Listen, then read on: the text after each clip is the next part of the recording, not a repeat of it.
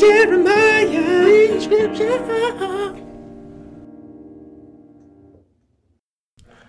Welcome to Jeremiah and Dave. Reading scripture. Uh, we have two special guests today. Oh yeah, buddy. We got our wonderful friends Debra and Derick. Debra and Derick. Debra and Derick. Oh, yeah. Bringing the word, bringing the word. so Dave and I are gonna step back this episode and we're gonna let them kind of take over and just drive you guys to some sweet, sweet holiness. so yeah, baby. here these guys are Step right on in, now. my friends. Hey, what's up, y'all? It's Derick. Uh, read today Jeremiah 29 11. It says, For I know the plans I have for you, declares the Lord. Plans to prosper you and not harm you. Plans to give you hope and a future.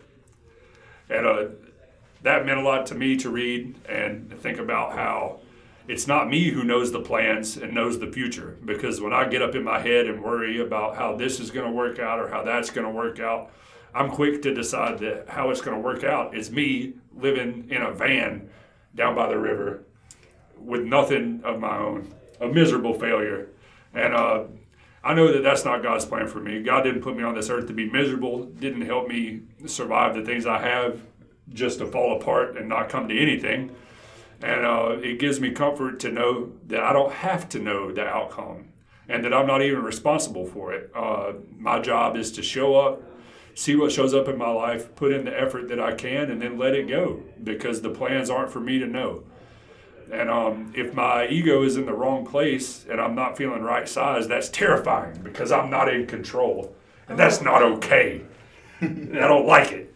Uh, but if I'm right sized and know my place in the world and, and know know that God has my back, then that's actually very comforting because that means the responsibility is not on me to make things happen. There's a power greater than me that's ready to lift me up and make and you know get me where I need to be.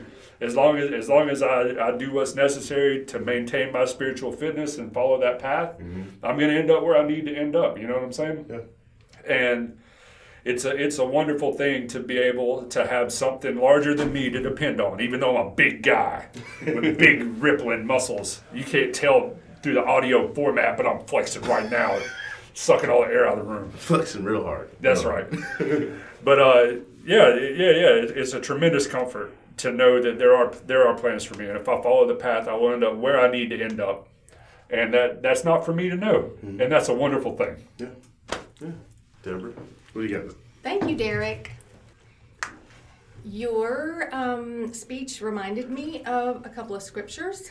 One of the scriptures is, They were filled with dread, where there was nothing to dread. And that is something that um, I have struggled with too.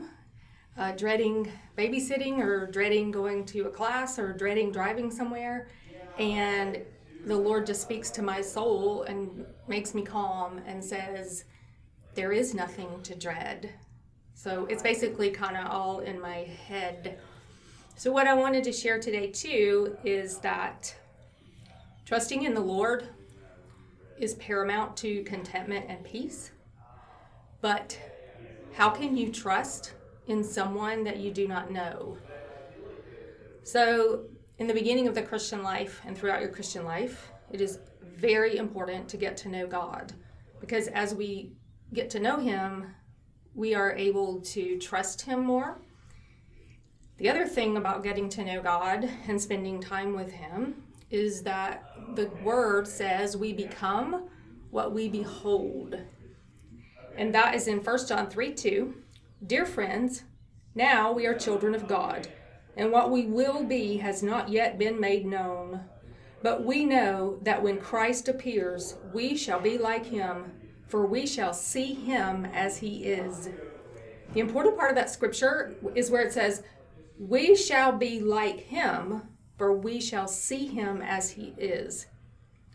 Basically, when you gaze upon the beauty of Christ, when you gaze upon the glory of Christ, when you gaze upon the character of Christ, when you listen to the words of Christ, that's how you become like Christ by knowing Him and spending time with Him. And the Lord has spoken to me and said that I have become what I have beheld. And because of that, because I have spent all these years getting to know the Lord and spending time with Him and gazing upon Him, my desires now line up with His, so I am a lot more content. And one thing He said is desire comes in the season of fulfillment. That can only be true if you have become like Jesus and your desires line up with His. So if I desire something today, it's probably a good thing. God has been encouraging me that I have good desires and that I can act on them because of all the years that I have spent gazing upon Him and becoming like Him. We shall be like him because we will see him as he truly is. That's important. Wow, like that was really good.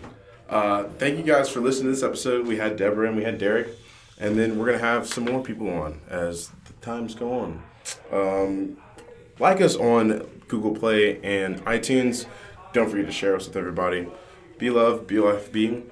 Take the word, get into it, and love yourself. Have a great one, guys.